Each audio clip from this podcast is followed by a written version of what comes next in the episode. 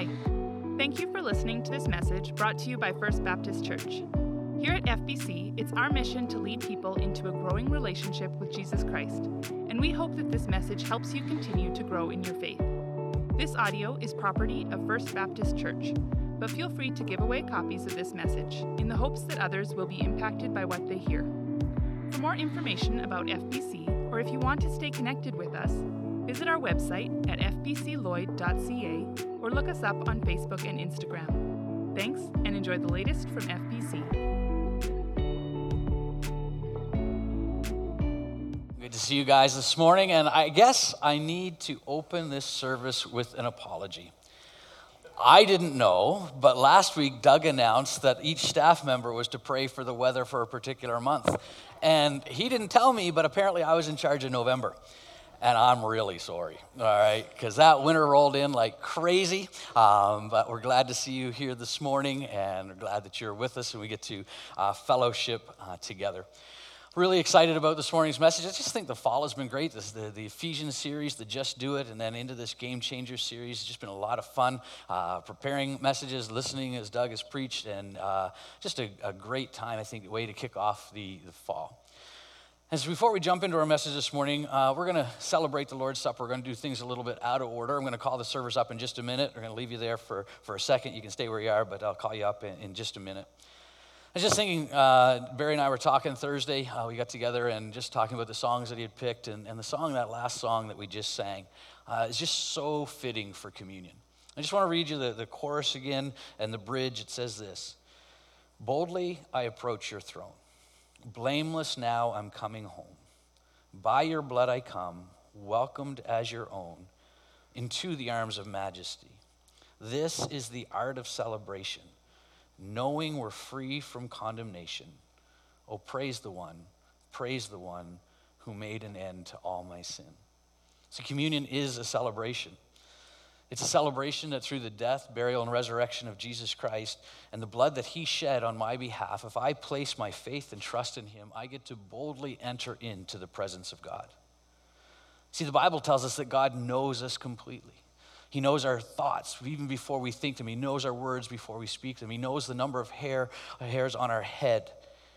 He knows us more intimately than anybody else knows us. He knows us completely, and yet He loves us fully. And that's what we get to celebrate this morning as we come to the communion tables. We get to celebrate the Lord's Supper together. That because of what Jesus Christ has done on our behalf and because of our faith in Him, we get to celebrate the fact that we can come to Him with not even a hint of condemnation. Romans 8, verse 1 says this There is therefore now no condemnation for those who are in Christ Jesus. So this morning, as we celebrate communion, I would encourage you to take that time and just to thank God for what He has done for you. Thank Him for being willing to send Jesus. Thank you for, for being willing to provide that way of redemption so that we could have eternal fellowship with Him, an eternal relationship with Him. And communion is also a time of reflection. It's a time to ask God to, to look within us and to see if there's anything that isn't representing Him well, to see if there's any sin in our lives that, that we are doing as a, as a pattern, as a habit things that we need to confess. See if there's anything within us that, that is, um, maybe we have an offense against somebody or somebody has offended us and we're not, we're holding back forgiveness. We need to make sure that those relationships are right. And David prayed in Psalm 139, 23 to 24. Search me, O God, and know my heart. Try me and know my thoughts. And see if there's any grievous way in me, and lead me in the way everlasting.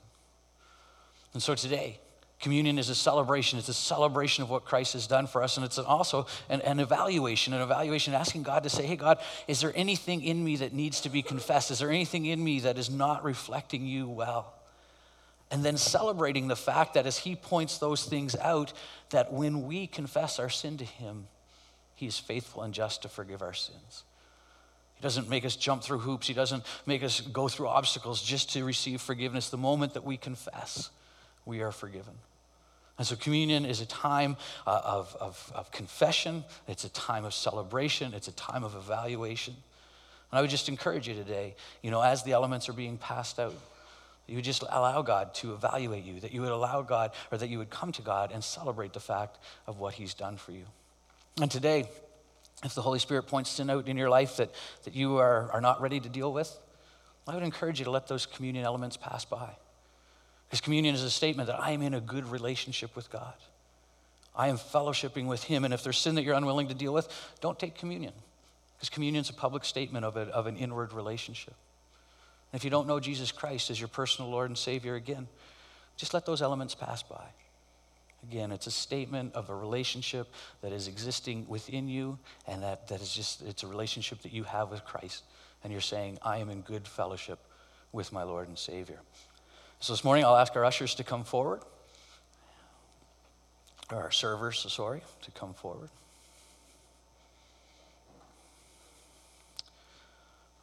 And they will distribute their elements, the elements of communion. Um, but let me pray first.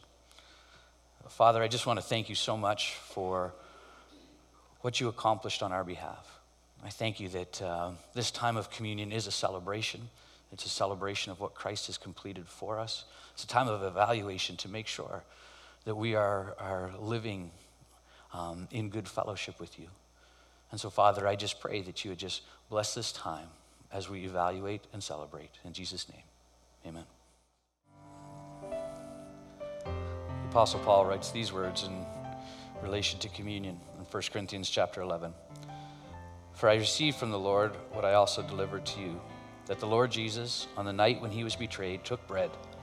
And when he had given thanks, he broke it and said, This is my body, which is for you. Do this in remembrance of me. In the same way, he also took the cup after supper, saying, This cup is the new covenant in my blood. Do this as often as you drink it in remembrance of me. For as often as you eat this bread and drink this cup, you proclaim the Lord's death until he comes. Let's take communion together.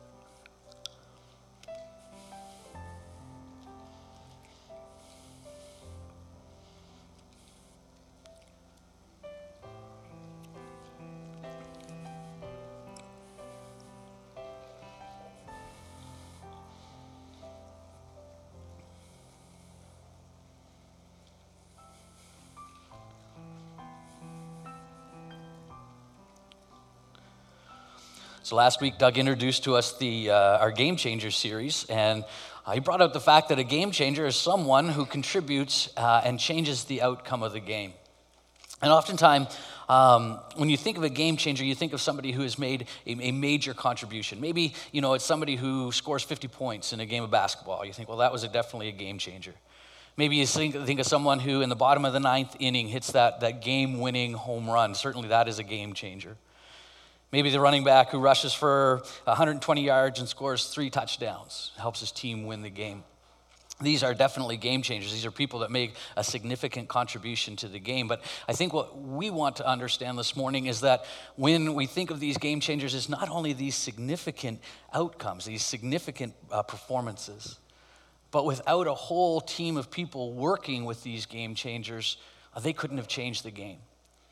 And so Doug brought out last week that each and every one of us is in the game. Each and every one of us who knows Jesus Christ as personal Lord and Savior is in the game of making Christ known and knowing Him better. And that each and every one of us has a role to play.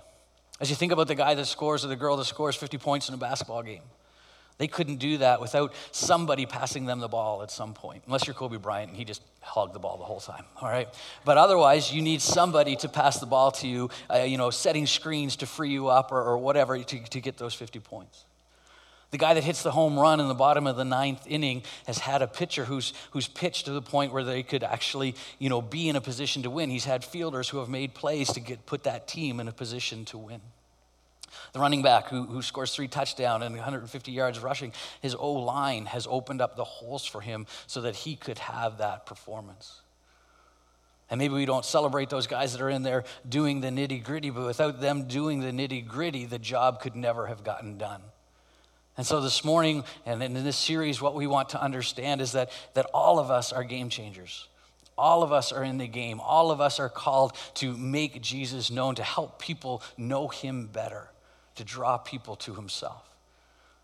And today, as we continue along in this series, we're going to look at, at Elijah. We're going to see how he made a huge impact in the culture around him. We're going to see how he made a huge impact on, on those that were turning to different gods and how his performance, so to speak, his, his actions drew a number of people back to faith in Christ.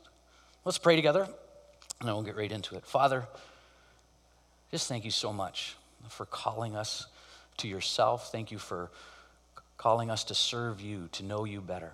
And Lord, to make people, to, to draw people to yourself and to introduce you to other people.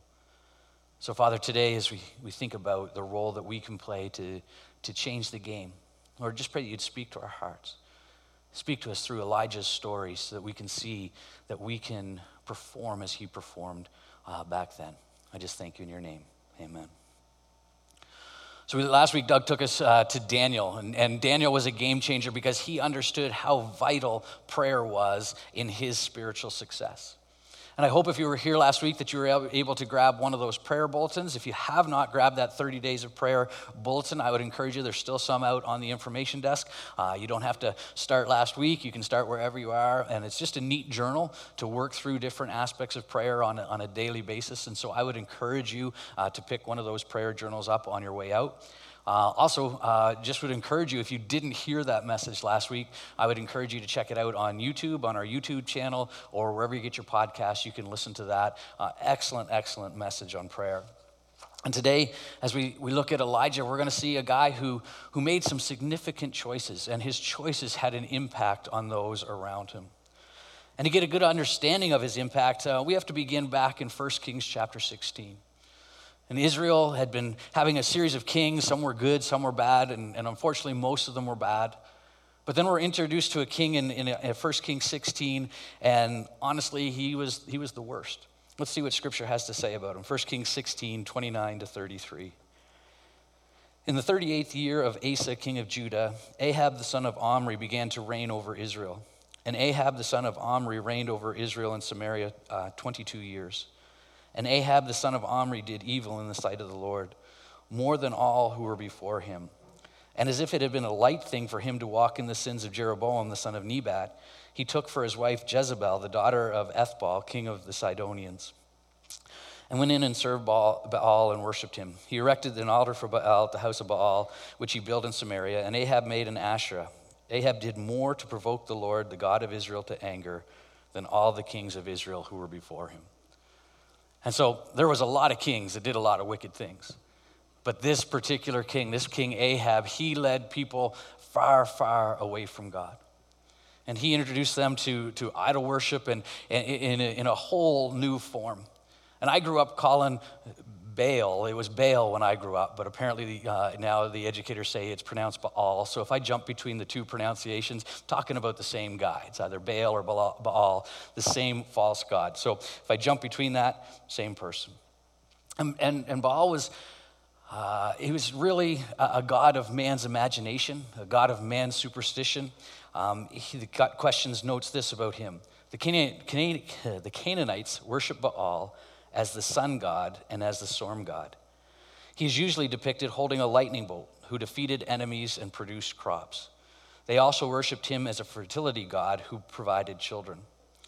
And Bethany Verrett, in her article, Who Was Baal, states this The Baal mentioned in the Bible was a universal fertility god and a storm god associated with bringing rain and dew in the Canaan area. And so, the other thing that we need to know about Baal worship is that it was very wicked, it was very immoral. It was highlighted by temple prostitution and human sacrifices. And so, this God that Ahab brought in through Jezebel was, was, it was just full of wicked practices. And yet, uh, King Ahab was leading people to worship this God. And more and more people of Israel were turning from the one true God and turning to worship the Baal. And of course, that is never good for any society. And so we see that in, in 16. And then in, in, chapter 17, we see Elisha jump onto the scene. And, and Elijah's story is very interesting. Elijah's story, it just, he just appears. We don't really get a backstory. We don't, we don't get anything about his history really except where he was, where he was from. And then he just jumps onto the scene. And, and in chapter 17 and chapter 18, it's a very dramatic introduction to who Elijah was. So let's see uh, the first words that the Bible tells us about him. It says this in 1 Kings 17, verse 1. Now Elijah the, the Tishbite of Tishbe in Gilead said to Ahab, As the Lord God, the God of Israel, lives, before whom I stand, there shall uh, be neither dew nor rain these years except by my word. And so that's, that's our introduction to Elijah. He, he confronts this wicked king. And he says, By the way, it's not going to rain until I say it's going to rain. And that's quite an introduction. And, and Ahab really doesn't like what Elijah has to say. We're not given um, any more of that conversation, but I'm sure there was more to it. I'm sure there was a bit of an argument there, and I'm sure that Elijah explained why this was coming and why God had told him to, to command this, this rain not to happen and this time of drought to come. I'm sure that was there, but we're not given the privilege of seeing that. The next thing we see is that God tells Elijah, okay, we've made the king really mad. You need to go. You need to go. And so he sent him to the brook Cherith. And we see there that God said, Here, you just go to this brook, um, and, and I'm going to provide for you. And we see that in, in 1 Kings chapter 17, verse 6. And the ravens brought him bread and meat in the morning, and bread and meat in the evening, and he drank from the brook. So here we see the first introduction of skip the dishes in history. All right. So Elijah had to run, he had to hide, and uh, he's by this brook, and God said, Okay, I'm just going to feed you. I'm going to send the birds to bring you food and meat in the morning, food, uh, uh, bread and meat in the evening. I was just thinking about that this week as I was preparing the message, and I thought, imagine ravens bringing you meat. You know, have you ever driven down the highway and, and seen the, the carcass of a deer and all these crows or ravens picking away at it and, and just pulling off these stringy pieces of meat? Well, that's what they were bringing to Elijah you know and that was how god provided him. He, he provided him for this, this food for, for a period of time while he was there. And i would say it was a considerable period of time as well although we're not given the exact amount of time. Well eventually because there is no rain the brook dries up. And god says to elijah okay now i want you to go to this town of zarephath. And there i've prepared a widow there who's going to provide for your needs. And so elijah obeys god and he, he heads to zarephath. And there's this weird kind of interaction, this, this really unique interaction between Elijah and this widow. And I want you to see it in 1 Kings 17 12 through 16. And so Elijah gets to the city. He tells her, Hey, I'd like something to eat and something to drink. And this is her response, this widow's response. And she said, As the Lord your God lives, I have nothing baked, only a handful of flour in a jar and a little oil in a jug.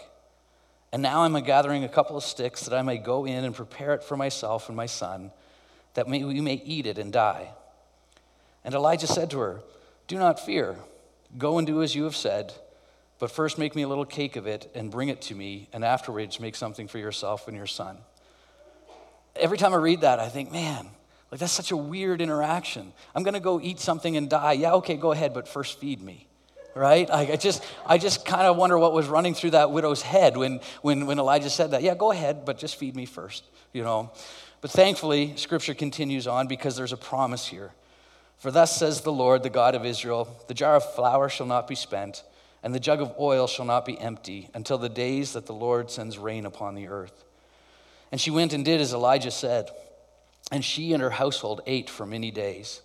The jar of flour was not spent, neither did the jug of oil become empty, according to the word of the Lord that he spoke by Elijah. And again, we see here Elijah obeying God. Tell this to Ahab go to the brook and I'll provide for you. Go to this widow and I will provide for you. A very dramatic entrance into the scene for Elijah, but, but the drama ramps up a little bit more. While they're staying, while Elijah is staying at this widow's house, it was her and her son, her son gets sick and dies. And she comes to him and she pleads with him, and, and Elijah carries this boy upstairs, prays, and this boy comes back to life. I mean, talk about an introduction into the record of Scripture. I mean, this is just rolling. And God just keeps using Elijah, and, and he's not done with Elijah. Because we jump into 1 Kings chapter 18. Um, we'll, we'll pick it up in verse 17, but I would encourage you to read the first 16 verses again. Just a real, inter- a real neat interaction between Elijah and another prophet or another man who meets him, and, and just kind of entertaining as well as you read that. But let's look at this when, when Ahab uh, and Elijah meet. When Ahab saw Elijah, Ahab said to him, Is it you, you troubler of Israel? And he answered, I have not troubled Israel, but you have, and your father's house, because you've abandoned the commandments of the Lord and followed the Baals. Now therefore send and gather all Israel to me at Mount Carmel.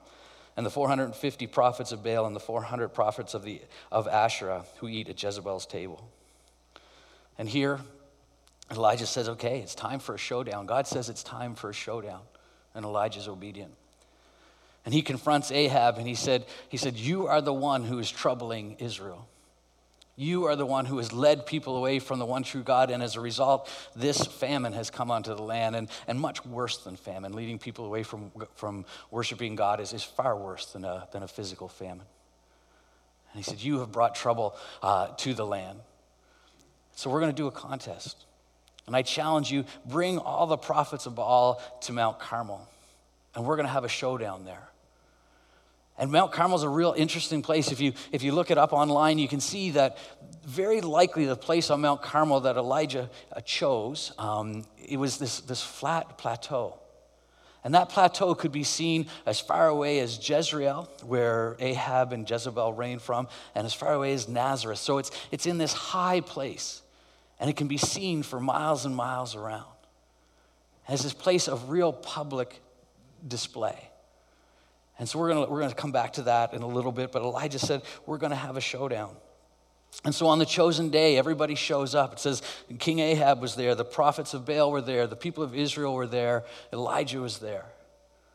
And Elijah introduces this, it says this. And Elijah came near to all the people and said, How long will you go limping between uh, two different opinions? If the Lord is God, follow him. But if Baal, then follow him. And the people did not answer him a word. And Elijah here is saying, hey guys, look, you got to be all in. You guys have been following this, this mishmash religion. This religion of, of a little bit of worshiping the one true God and, and a little bit of worshiping the Baals, and it's a mess. You can't serve gods who are polar opposite on the moral scale. You just can't do it. And so what you're doing is you're just limping along. It's, it's ridiculous what you're trying to do. And so he kind of throws down the gauntlet and he says, We're going we're going to have a contest. We're going to see which God comes through. And he says this in 1 Kings 18 23 to 24. Let two bulls be given to us, and then let them, choo- let them choose one bull for themselves and cut it in pieces and lay it on the wood, but put no fire to it. And I will prepare the other bull and lay it on the wood and put no fire to it. And you will call upon the name of your God, and I will call upon the name of the Lord. And the God who answers by fire, he is God. And all the people answered, It is well spoken. So here's the contest. We're going to set up two altars. We're going to put wood on it. We're going to put the bulls on it, but we're not going to set any fire. And we're going to call upon our gods, and whoever sends fire, that's the one true God. And the people say, Hey, this is a good idea. We want to see this on display. We want to see this work out. And so the prophets of Baal went first, and, and they went for hours praying to Baal, cutting themselves, the Bible says, till the, the, blood gushed out of them, dancing around the altar. I mean, they were doing all that they could to implore this false God to send fire out of heaven.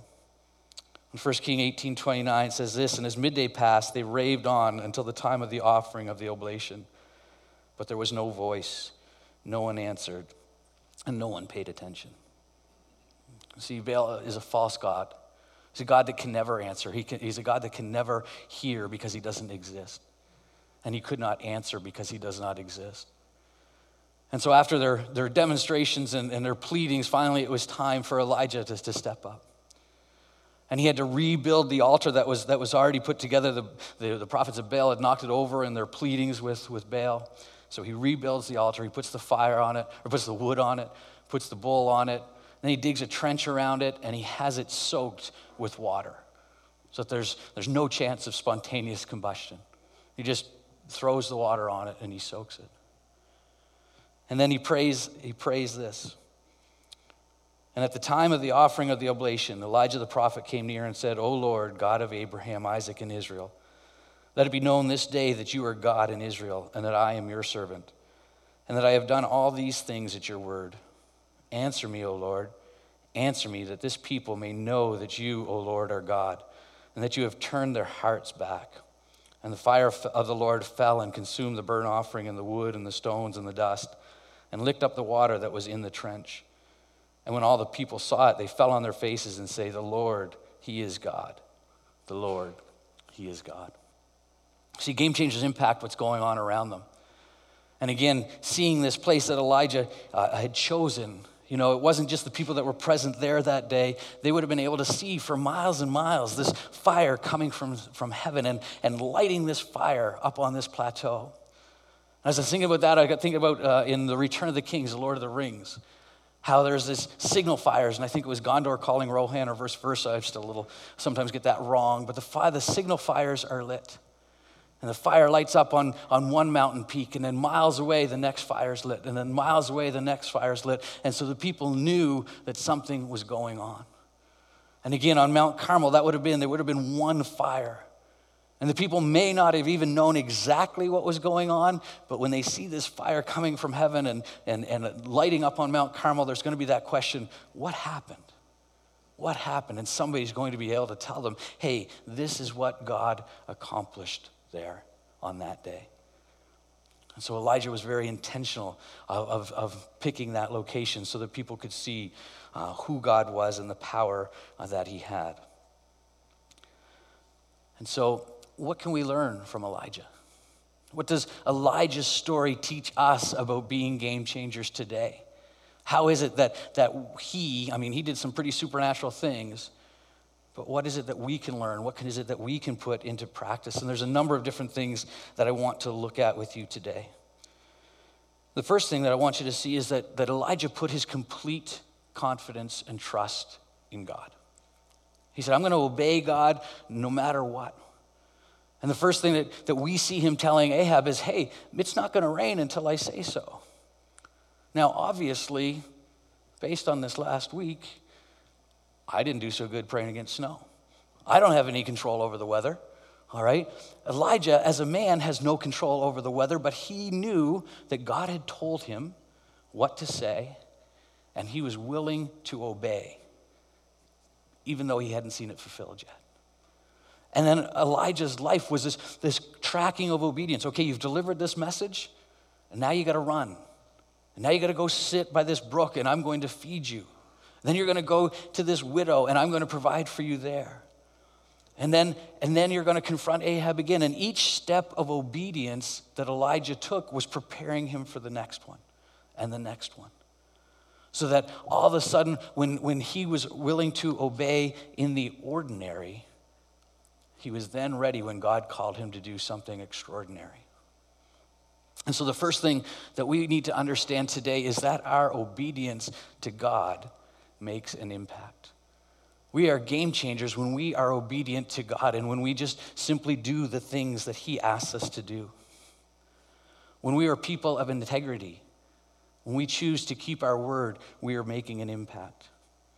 When we choose to put others above ourselves, we are making an impact. When we forgive those that offend us, we're making an impact. When we're kind to those who are unkind, we make an impact. Teens, when you obey your parents, when you show them respect, you're making an impact. All of us, when we show respect and submission to authority, we're making an impact. See, our obedience to God makes an impact in the world around us. It encourages brothers and sisters in Christ to be obedient in those areas as well. It stands out in the world, and people will, we may have that opportunity to say, Why do you behave that way? And then we have that opportunity to point them to Jesus and to point to them the fact that it's not us doing these things, it's us doing those things with the strength and power of God and the Holy Spirit in us. So, the first thing that we need to see is that our obedience makes an impact in the world around us. Second thing that we need to see is that, and it comes back to prayer again, is that we need to be praying for God to fulfill his word. Really interesting. Elijah goes to Ahab and said, Hey, it's not going to rain until I say so. He makes that statement. But then look at James 5 16 to 18. Doug mentioned this last week, but I want to bring it to you in that context of Elijah's story. Therefore, confess your sins to one another and pray for one another that you may be healed. The prayer of a righteous person has great power as it is working. Elijah was a man with a nature like ours, and he prayed fervently that it might not rain. And for three years and six months, it did not rain on the earth. Then he prayed again, and heaven gave rain, and the earth bore its fruit. here's the thing Elijah made this statement to Ahab, It's not gonna rain. And then he went and he prayed daily God, don't let it rain. And then after this defeat of, of Baal, Elijah goes up and he prays that it would rain. And that very day, God sends rain back to the land. So we have to understand that as we pray and as we spend time talking to God, it is so important that we pray out the promises of Scripture. That we look for those promises that apply to us in Scripture and that we include those in our prayer life. Look at 2 Peter 1 3 to 4.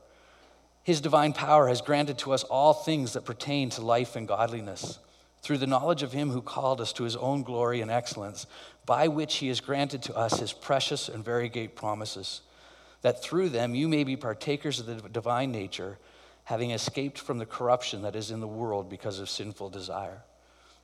Here, as we think about our Christian life and we think of those areas that we struggle, because all of us struggle, none of us are perfect. We're not going to be perfected till we're in heaven. There's going to be places that we, we struggle in. But as we go to we go to Second Peter, and we sometimes we feel it's just overwhelming. I just can't do it. But then this prayer here is His divine power has granted us all things that pertain to life and godliness. Why can I why can I obey God? Because He gives me the ability. And then later, as we think about temptation, we think, man, that temptation is so overwhelming, I just can't resist it. But here it says, so that through them you may be partakers of the divine nature, having escaped from the corruption that is in the world because of sinful desire. See, as we encounter struggles in our Christian life, as we encounter temptation in our Christian life, we're not left on our own to deal with those. We're left with the promise that God has equipped us completely to deal with those. And we need to pray in faith God, I want to see this promise fulfilled in my life. And I'm willing to see that happen. Acts chapter 1, verse 8 But you will receive power when the Holy Spirit has come upon you, and you will be my witnesses in Jerusalem and in all Judea and Samaria and to the ends of the earth.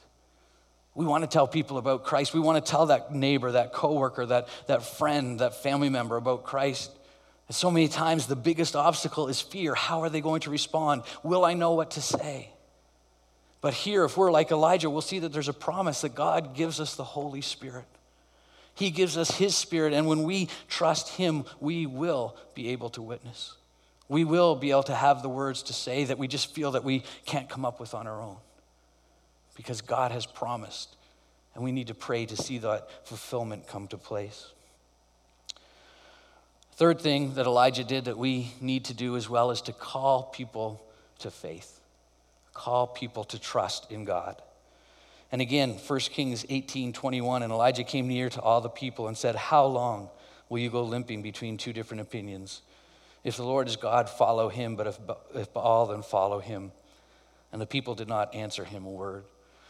For Elijah in this statement, there was no if. He knew who God was, he knew that who, knew who Baal was. He wasn't worried that Baal was going to light the fire, he wasn't worried that God wasn't going to light the fire. He knew what was going to happen. But he was calling people and saying, Look, you need to choose. You need to choose. You need to stop limping between two opinions. And for us, we need to be calling others to that as well, but recognize that we could be limping between two opinions as well. It is so easy to let culture influence our Christianity. It is so easy to say, I'm going to follow God and I'm going to trust this for fulfillment. Maybe food, friendships, relationships, pornography, sexual immorality, uh, success, fame. We know, yeah, I'm a Christian, but I need to add this to be fulfilled. And Elijah's saying, and God is saying to us today, you can't mix it. It'll never work. You need to be all in. And you need to say to God, God, I'm going to trust you completely, trust you 100% for that abundant life that you promise, for the, for the joy of life that you promise. And I am not going to turn to false gods, false substitutes, in order to be truly fulfilled and truly satisfied. Again, Jesus promised that He came to give us life, life to the full. And that's what He desires for us.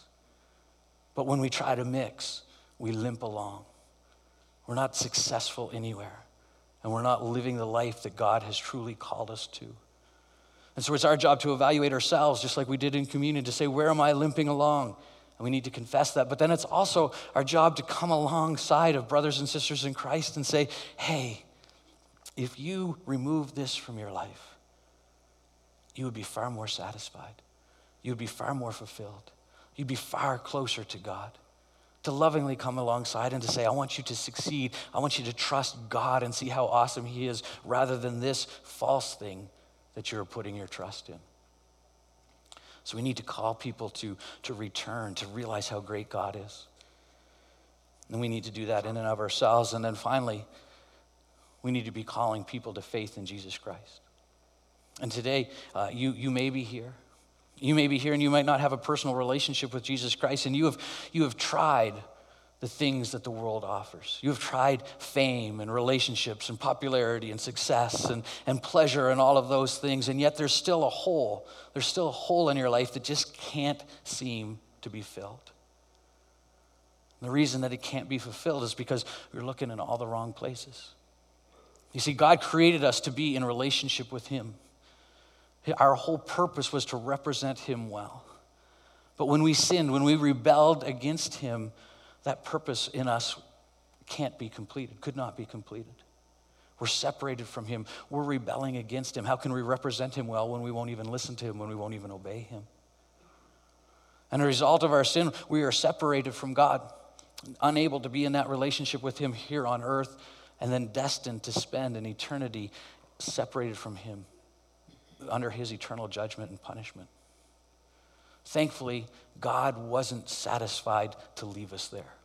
He wasn't satisfied to leave us in rebellion. He wasn't satisfied to leave us rejecting Him. He wasn't satisfied to leave us with no hope for eternity. And so He sent His Son, Jesus Christ, into this world. He sent His Son, Jesus, to live a perfect life, a life without sin, and then to suffer and die on the cross of Calvary so that you could be forgiven. He wasn't being punished for his sin on the cross, he was without sin. He was being punished for your sin and for my sin. So that God, who is completely just and fair, when we come and ask Him for forgiveness, He can forgive us not on our own merit because of what Jesus Christ has accomplished for us in our place. And so today, the band's going to come and they're going to close our service out. And as the band's playing, I, I just want to call you call you to evaluate your life, call you to say, Where am I limping along between two opinions? Where is it that I am, I am just faltering, that I'm trusting this instead of trusting Christ? And if you know that one of those, that area is in your life, confess that today. Say, God, man, I've been, I've been trusting in all of the wrong things. I've trusted you. I know that my eternal soul is with you, but on the day to day, I'm just not trusting you. I'm trusting other things, and I want to confess that to you today. If that's where you are, then I would, I would encourage you. I would encourage you just to spend some time in prayer during this last song. If you want, I'll be down at the front.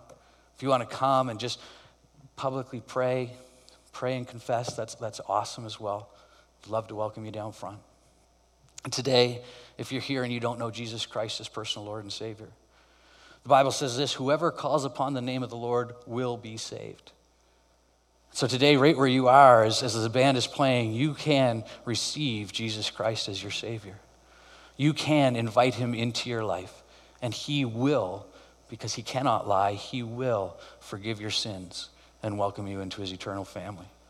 Again, if you want to talk about that, I'll be down front. If you want to come up and just sit by me and pray, that's awesome. We'd love to do that. The band's going to pray. Uh, God's band's going to play, and then Barry will dismiss us. But again, if you want to do some business with God this morning publicly, feel free to come to the front. If you want to ask Christ to be your Savior, you can do that where you are. Definitely do that. If you want to come down and talk about that this morning, I'll be here uh, praying and willing to chat.